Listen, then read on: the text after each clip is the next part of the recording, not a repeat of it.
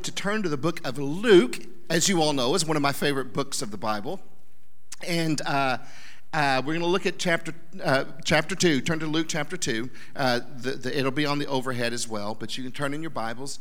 Uh, w- this morning, what I want to do is I just want to take a moment to look at what, what is really, it, it's a profoundly significant theological statement in the scripture. But we are not going to necessarily get into the details of the theology that's in that passage, although it would be a wonderful and fruitful endeavor. Um, what I want to do this morning is just take a moment to reflect on what we might consider the senior citizens of the Christmas story. Uh, uh, and I, I love these two characters. Uh, the, there's not a lot of ink spread given to these two characters, but these two characters are beautiful and unique in what they represent. And what I want to do is I want to take a moment to honor their story and then simply reflect upon what might their story mean for my story. In particular, we're going to go from the individuals of Simeon and Anna and mostly focus on application and thinking about the, uh, what, what their lives have to teach us about our individual lives this morning because they represent something that is beautiful and profound. And it is fitting that their entire stories are mostly all in obscurity until this very snapshot that we get toward the end of their lives. And so let's take a moment and, and let's just read through this interaction and where we bring into the early in the story. Of course, it's, it's, it's, it's not immediately the night of the birth of our Lord, but it's very soon. Uh, Luke chapter 2, verses 25 through 38. Let's just read that together. There was a man in Jerusalem whose name was Simeon. This man was righteous and devout looking forward to Israel's consolation. And the Holy Spirit was on him. It might be uh, great if you took a moment to just highlight that or underline that in your, in your Bibles. And the Holy Spirit was on him. It had been revealed to him by the Holy Spirit. I would underline that one too.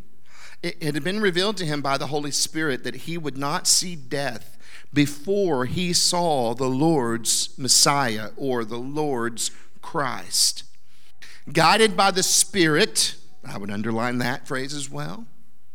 He, so, so really, there's three characters we're going to talk about Simeon and Anna and the Holy Spirit this morning. Guided by the Spirit, he entered the temple. When the parents brought in the child Jesus to perform for him what was customary under the law, Simeon took him up in his arms, praised God, and said, Now, Master, you can dismiss your servant in peace, as you promised. For my eyes have seen your salvation. You have prepared it in the presence of all peoples, a light for revelation to the Gentiles and glory to your people, Israel. I, I love the way we see this reflection of the closing, or as the writer of Hebrews, uh, or, or, many scripture, many authors in scriptures would say that, that we are seeing the completion of the old covenant and it's and the necessity of it to be deemed obsolete not because it's insufficient but because it's done and the entrance into this establishment of a new covenant. And we have both elements there. It's as as, as we see the the, the, the, the sun setting on the old covenant old covenant we are reminded that the old covenant was about the glory of israel which is jesus the one through whom god promised their patriarch Abraham in Genesis chapter 12 through you, every family on the earth will be blessed. And we see this little exchange as we recognize this was the glory of Israel, and he is here to be a light of revelation to the Gentiles, which is all of the rest of us outside of Old Covenant ancient Israel. Verse 33 his father and mother were amazed at what was being said about him.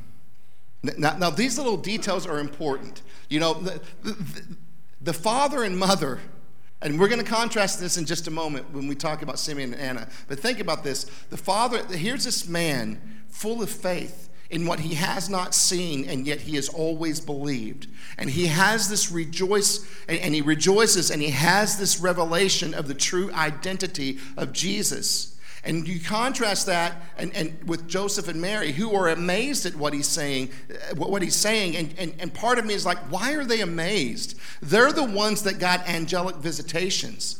This guy's just holding on to, quote, a promise by the Holy Spirit that some days he had to be thinking, did I just get a bit of bad fish when I had that thought? Um, and so he doesn't have any of that. And here are the two that have angelic visitations. They're aware of all of this prophetic activity that has uh, uh, surrounded the birth of Jesus. And yet they're the ones that are amazed at what the guy who doesn't get the cool experiences that we want to ask him to be a special speaker at the church for, or he's going to write a book about, he doesn't get any of those. What he has is quiet faithfulness that is consistent. And from that place, he is able to see and perceive what took angelic visitations for other characters to see. And so he makes this proclamation, and they are amazed. And then uh, it says in verse 34 Then Simeon blessed them and told his mother Mary, Indeed, this child is destined to cause the fall and rise of many in Israel, and to be a sign that will be opposed. And a sword will pierce your own soul, that the thoughts of many hearts may be revealed. Verse 36 There was a prophetess, Anna, the daughter of Phanuel of the tribe of Asher. She was well along in years, having lived with her husband seven years after her marriage, and was now a widow for 84 years. That's how long she's been a widow. That's not how old she is. This is after getting married and living seven years with her husband, who apparently passed away. And at that time, she dedicated her life to service to the Lord. And now she's been doing that for 84 years. She did not leave the temple. Um, she did not leave the people serving God night and day with fasting and prayers. At that very moment, she came up and began to thank God and to speak about Him to all who were looking forward to the redemption of Jerusalem. Oh, I just love these characters. It was I, such a strange sensation this week as the week progressed. And, you know, I, I did some of the, the background kind of study stuff that I, uh, I frankly enjoy getting to do that part. Um, but beyond that, as I reflected, it wasn't like I was reflecting on sermon material. At some point during the week, it just seemed like I was reflecting on old friends and two really good mentors in the faith. And so I want to take a moment to just list from the scripture the descriptions that we get about Simeon and Anna and, and what we learn about these individuals. So, first of all, let's take a look at what we learn about Simeon. We're told that he was righteous and devout. That's not defined for us at exactly what that means. It just says that he was a man whose lifestyle manifested uh, righteousness and devotion to God. He was looking forward to Israel's consolation. Once again, this is, remembered. this is a time in Israel's history when they are a, a, a people who, has, who have lost their identity. They began as a, a people uh, oppressed in slavery, and then they went through a moment of, of um, a brief but meteoric rise and then a dissension back into oppression and being ruled from other nations. That original temple, the one that was dedicated by King Solomon in, in such a way that the, that, that the presence of God was so powerful that he moved in and manifested himself like a cloud of smoke, and the priest couldn't stand up. It's the first recorded Benny Hinn meeting in the history of the scriptures and, and, and, and, all the glory that went along with that. And that temple, uh, what part of their history at this point is the knowledge that that temple was destroyed. The ark, the, the, the very thing that represented the presence of God forever hidden from Israel. And somewhere along before, a few years before the coming of Christ, they built a second temple. And now there's a second temple. Didn't match the glory of the first, but, but now there's this second temple. And with that, erection of that second temple is, is also the hope that there will be restoration.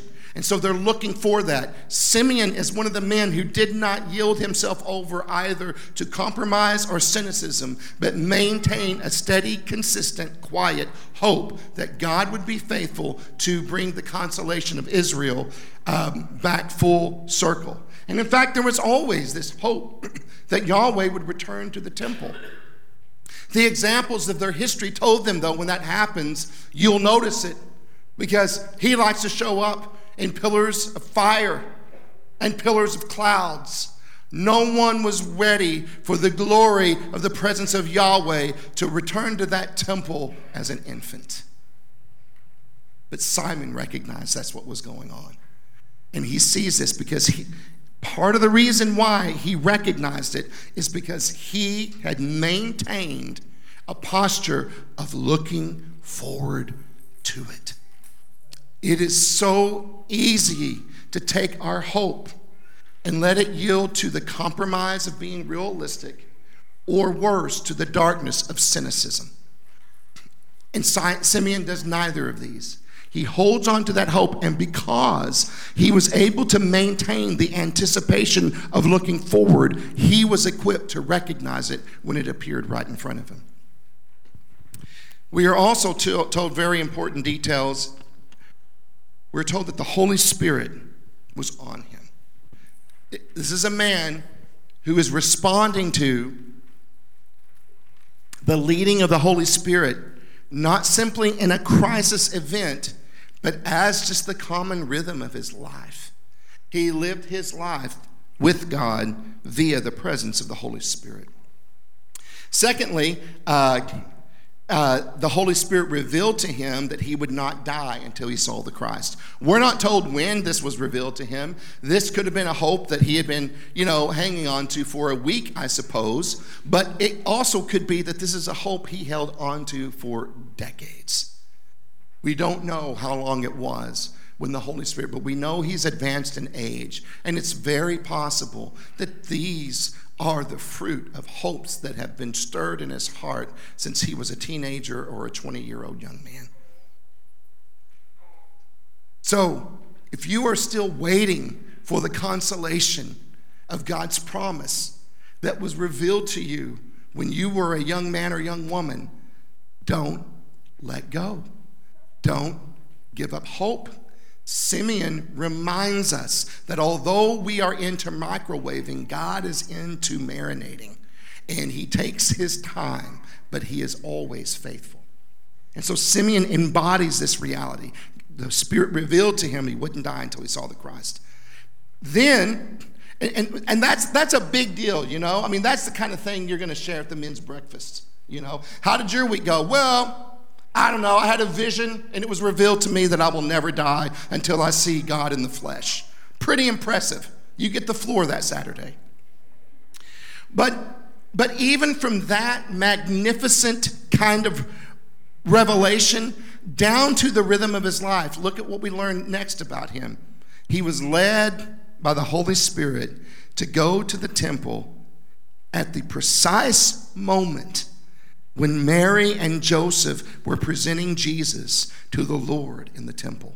I mean, there's something really beautiful there because we celebrate the big stories of victory or the big stories of revelation. But remember that for Simeon, that came out of a lifestyle that was so in tuned with being responsive to the leading of the Spirit that even on what appeared to be a regular mundane day, when the Spirit said, Go to the temple, Simeon was the kind of person that says, Yes, Lord, I'll go to the temple. And because of that, unbeknownst to him, that little willingness to respond to the intuitive leading of the Spirit was setting him up for a significant divine appointment orchestrated by the God.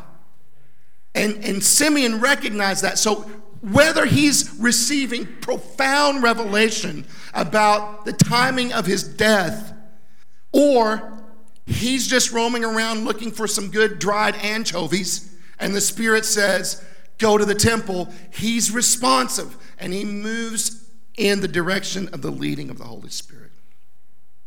Simeon, Simeon was immediately aware that Jesus was the Lord's Christ. We don't know why, but clearly uh, the Lord at this point is an infant like any other infant. So I'm assuming that there was some sort of impulse of revelation of the Holy Spirit when he saw this particular Jewish boy being brought to the temple to follow the dictates of the law for newborn males.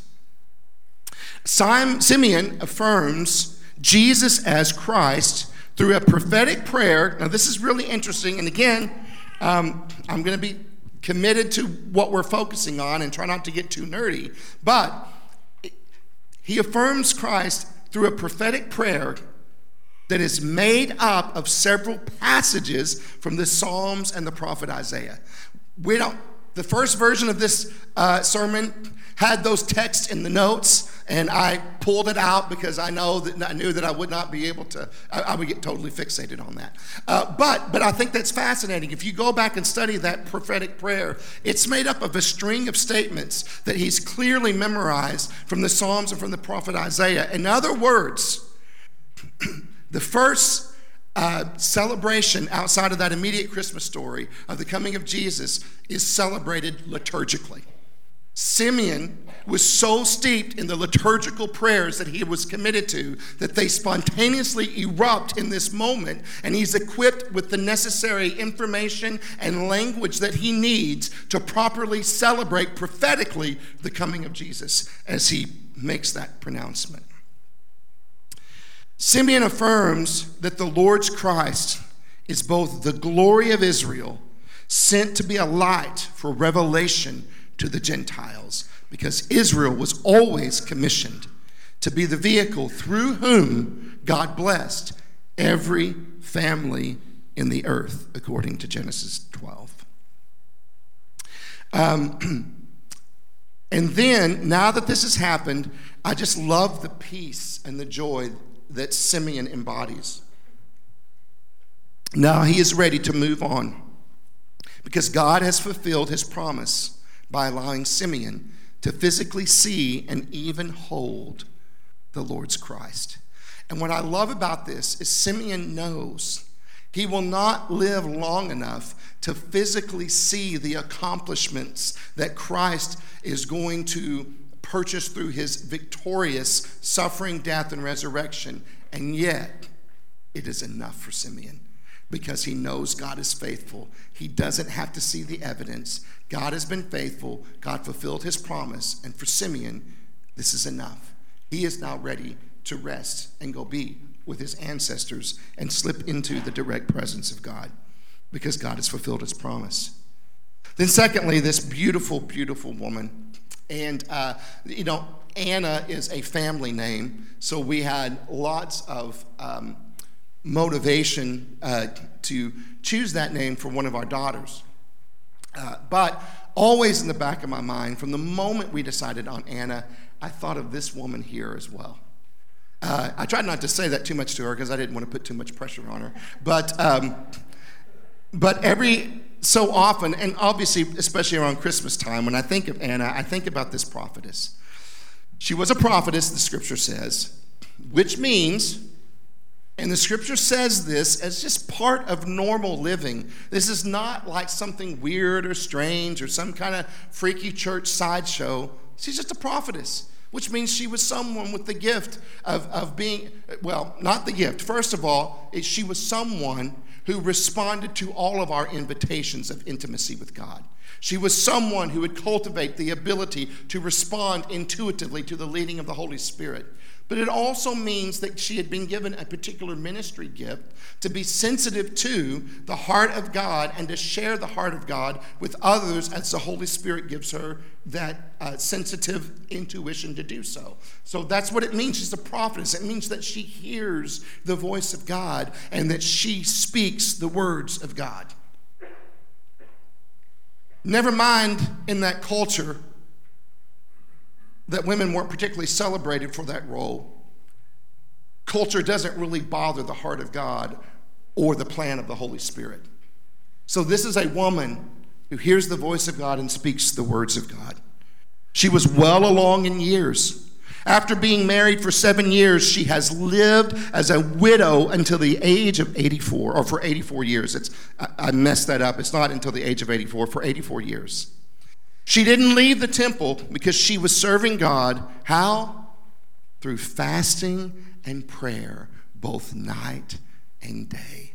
Can you imagine? I mean, like, I, like wherever I am in my journey, I am not to the place where my heart would be filled with joy if God said, Artie, what I have next for you is absolute obscurity, but you are going to serve me in a very specific way. Yes, Lord, here I, here I am. Your servant is listening. How shall I serve thee? And he says, through fasting and prayer. And then my heart goes, wah, wah, wah.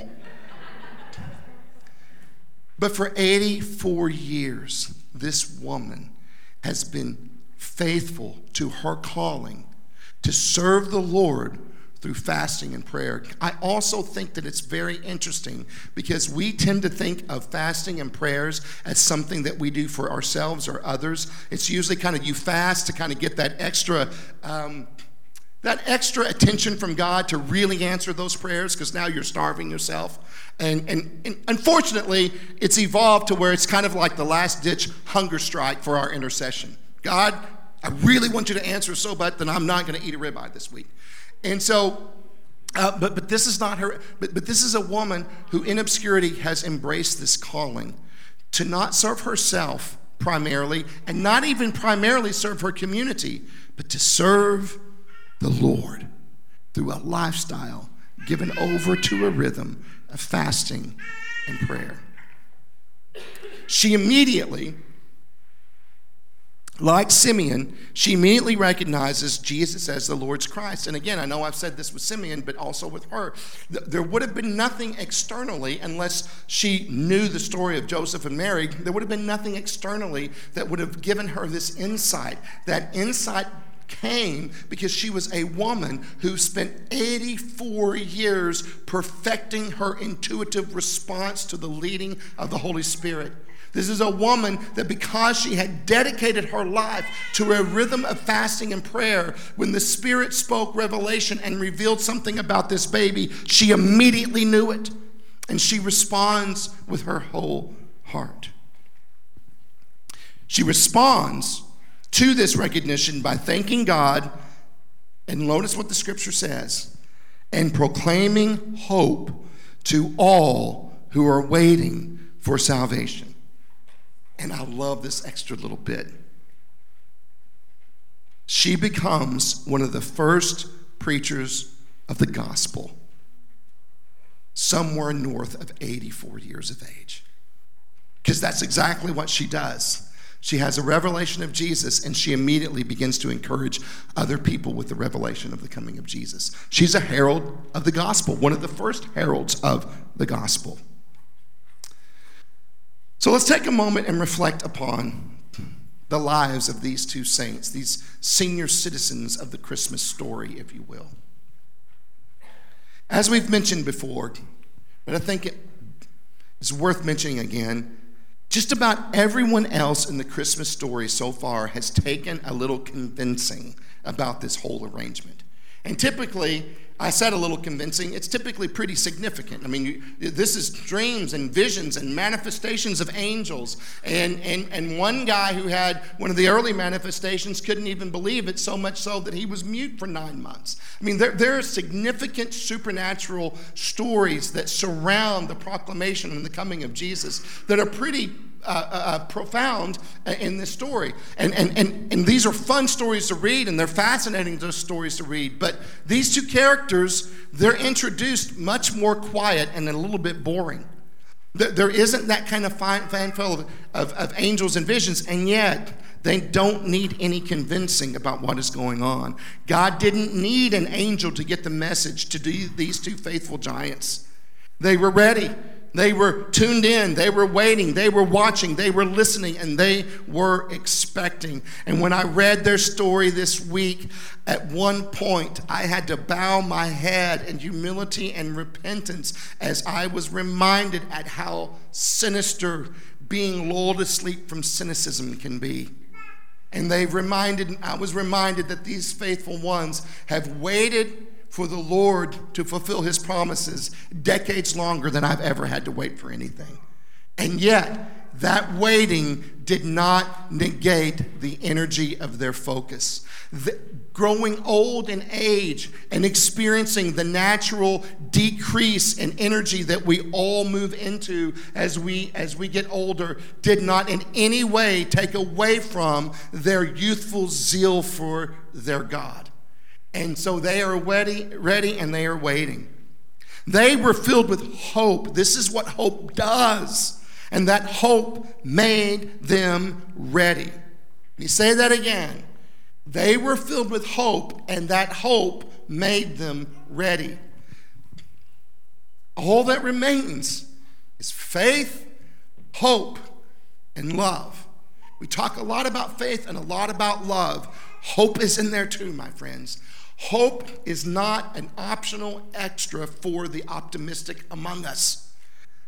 The greatest introverted curmudgeon among us needs to cultivate a heart of hope because it is the hope that made them ready to see. And therefore, hope is not passive resignation, it is an active anticipation.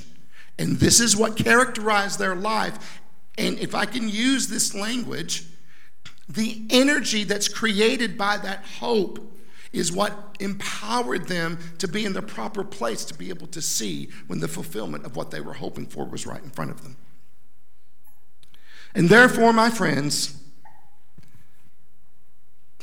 and if there is a main point to the sermon, it's this they embody the most critical aspect of spiritual maturity consistency. Consistency.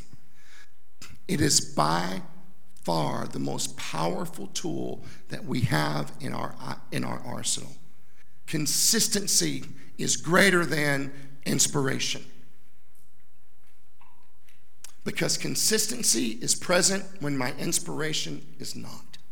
So even when we don't feel hope, we can still practice hope. And that's what they embody the most significant aspect for your spiritual growth is not your theological acumen. It is not all the books that you read, the meetings that you attend. It is whether or not the energy you have for those activities are they sustained from one decade to the next? Or are they simply periods of momentary interest, like that time in eighth grade when you thought about playing the violin? And unfortunately, a lot of us put our zeal for Jesus in that box. That's a phase that young believers go through when they come back from camp. Simeon and Anna would take issue. No, your youthful zeal can be protected, cultivated, and maintained way up into your 90th year. That's what Simeon and Anna tell us. So they model consistency and not just consistency in, in uh, discipline, but very specifically, what's highlighted is consistency in keeping in step with the Spirit. That means they kept in step with the Spirit even during those seasons when doing so did not yield the results they were expecting or they were hoping for. It means they learned to keep in step with the Spirit even when they misinterpreted their expectations and therefore suffered from a heart that was shattered into pieces because their expectations weren't met. And yet, in throughout all of those kinds of experiences of life that we all encounter loss and grief and disappointment they still maintained faithful consistency to learning how to follow the leading of the Holy Spirit well into their 90th years or possibly beyond. Day after day, year after year, Simeon and Anna had served God faithfully, inspired and fueled by the hope that God was at work, even though they couldn't see it, and even if they were surrounded by hardship. Even as time passed and they grew older and older, Simeon and Anna still on, held on to hope. They fostered a new and renewed hope as they set their focus on God, worshiping Him, serving Him, serving others, and taking one step faithfully at a time as they waited. Waiting's hard. That's what Advent reminds us of. The waiting periods are most often much longer than we expect that they're going to be. And waiting can rob our hope. The difference is, in, initially, and I know this is a little bit reductive and bumper sticker, but sometimes bumper stickers work for a reason. I can worry why I wait, or I can worship why I wait. All of us are presented with that opportunity. I either worry while I'm waiting, or I learn to worship while I'm waiting. Simeon and Anna learned to worship while they waited. And therefore, their zeal was sustained.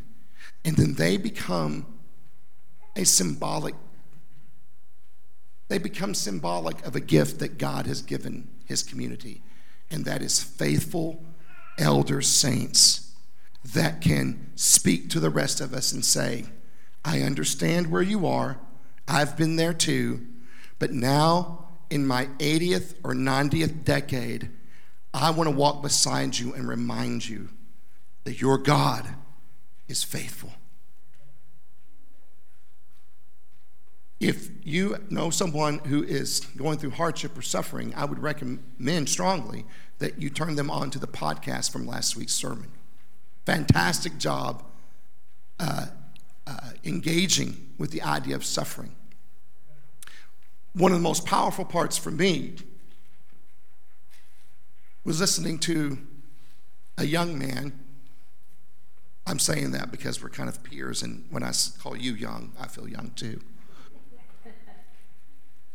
a young man bearing witness to the profound impact of having an elder saint in his life. CCC is in a new place.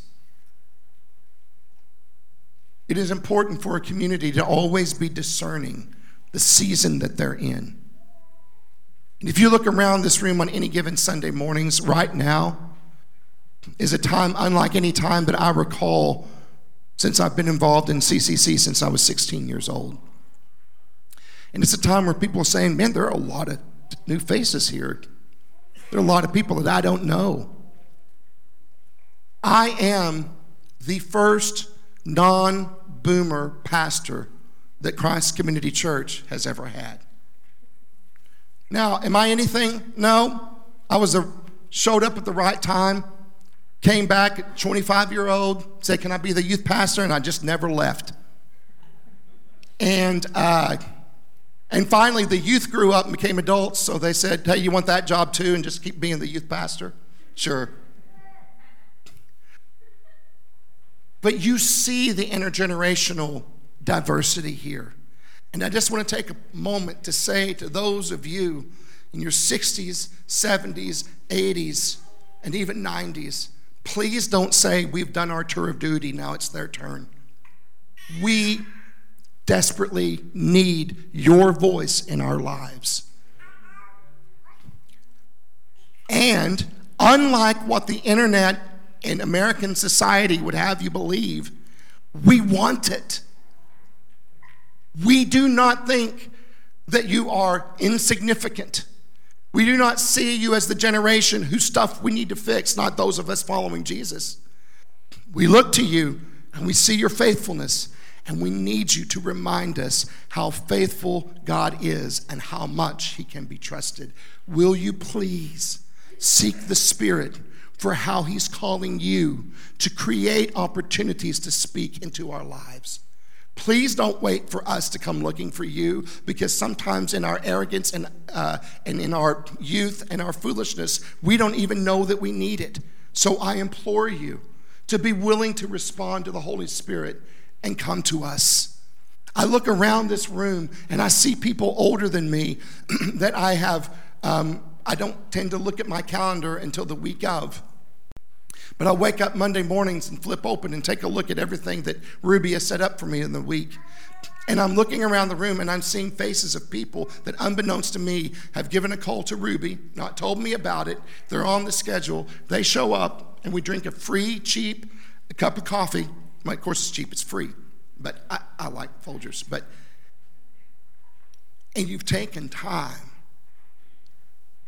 to help form who I am. And I know that that's a privilege I have because I hold the title of senior pastor. I assure you, there are plenty of other 20, 30, 40, and 50 somethings that long for that input in their lives. We need the testimony of those who have been faithful for decades. And so, this is a gift that God has given us. I don't even know where I am now. Oh, but this is what Simeon and Anna, this is the gift that they represent to us all. So, as we close and as we reflect upon what their lives might mean for us, a couple of thoughts. Simeon and Anna, from the text, what we see is that they embodied hope for not on accident. They embodied hope because they practiced a rhythm of prayer and worship. We can't divorce those two insights. They embodied hope precisely because they pursued a rhythm of a lifestyle of prayer and worship. The practice of prayer and worship becomes a flow of life that recognizes and accepts that God is always present, always worthy, and always sovereignly involved in the details of our lives. I was reading through the Spiritual Formation Bible this week and going through some of the articles, and I really loved their simple definitions that they put in there for worship and prayer. They define worship this way expressing in words, music, rituals, and silent adoration the greatness, beauty, and goodness of God, by means of which we enter the supernatural reality of the Shekinah or the glory of God. I like that. It encompasses everything. And that word ritual, that does, doesn't have to be an organized liturgical ritual. What are your rituals of worship? They may not look very sanctified at all, but you know where they are. You know those unconventional places and moments where you find listening to the Spirit of God most accessible. Are you cultivating those? Are you developing those? Are you returning to that sacred space more often and staying away from it for shorter periods of time? I don't know what they are for you. I know what they are for me. I don't know what they are for you. And they've been different for me and from one season to the next. But what are those rituals that empower you to live a lifestyle in which you are reoriented toward the greatness, beauty, and goodness of God by which you enter into the supernatural reality of the Shekinah glory of the presence of the Lord. Secondly, they define prayer this way, and I love this definition. Um, warning, this is you're going to hear it ad nauseum over the next year, I would imagine. Prayer is interactive conversation with God about what we and God are thinking and doing together. Love it. Prayer is simply interactive conversation with God about what we and God are thinking and doing together. That's the kind of prayer that you actually can cultivate without ceasing. And so, this is what they embodied. The more time we spend cultivating an internal awareness of Christ and the voice of His Spirit, the quicker we become aware of His presence, and the more consistent we will embody hope. As the worship team comes forward and we prepare for a moment of worship and reflection, I want to encourage you with these ideas. Number one, remember. Remember. And some of us, that may be all that you need to do in the next seven minutes. Just close your eyes, hear these lyrics, or sing them yourself. Take a moment to remember who it is you serve. Remember that God is faithful to complete the work He has begun in you, in your family, in your community, and in the world. There's oftentimes in our weeks plenty of evidence that tempts us to forget that. So take a moment and remember.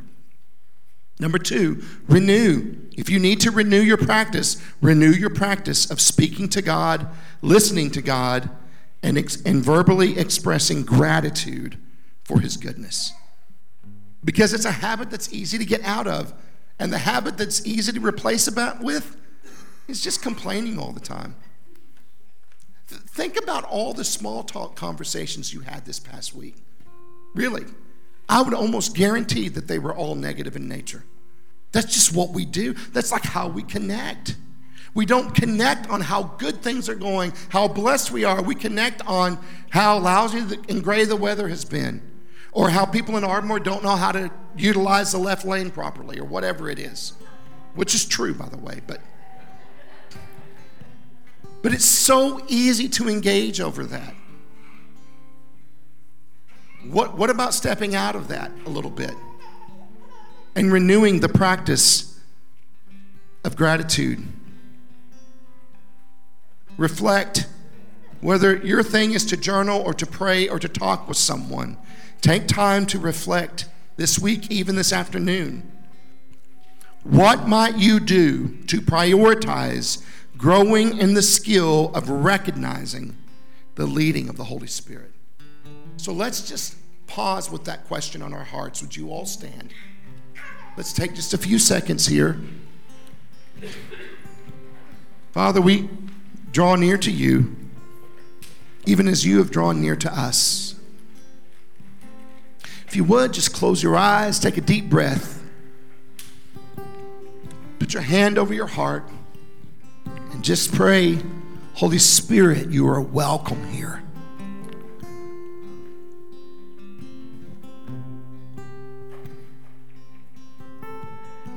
We say those words not with weirdness, oddness, or fanfare. We say those words as an acknowledgement of the quiet birthright that we've been given, which is consistent, immediate intimacy with the Creator.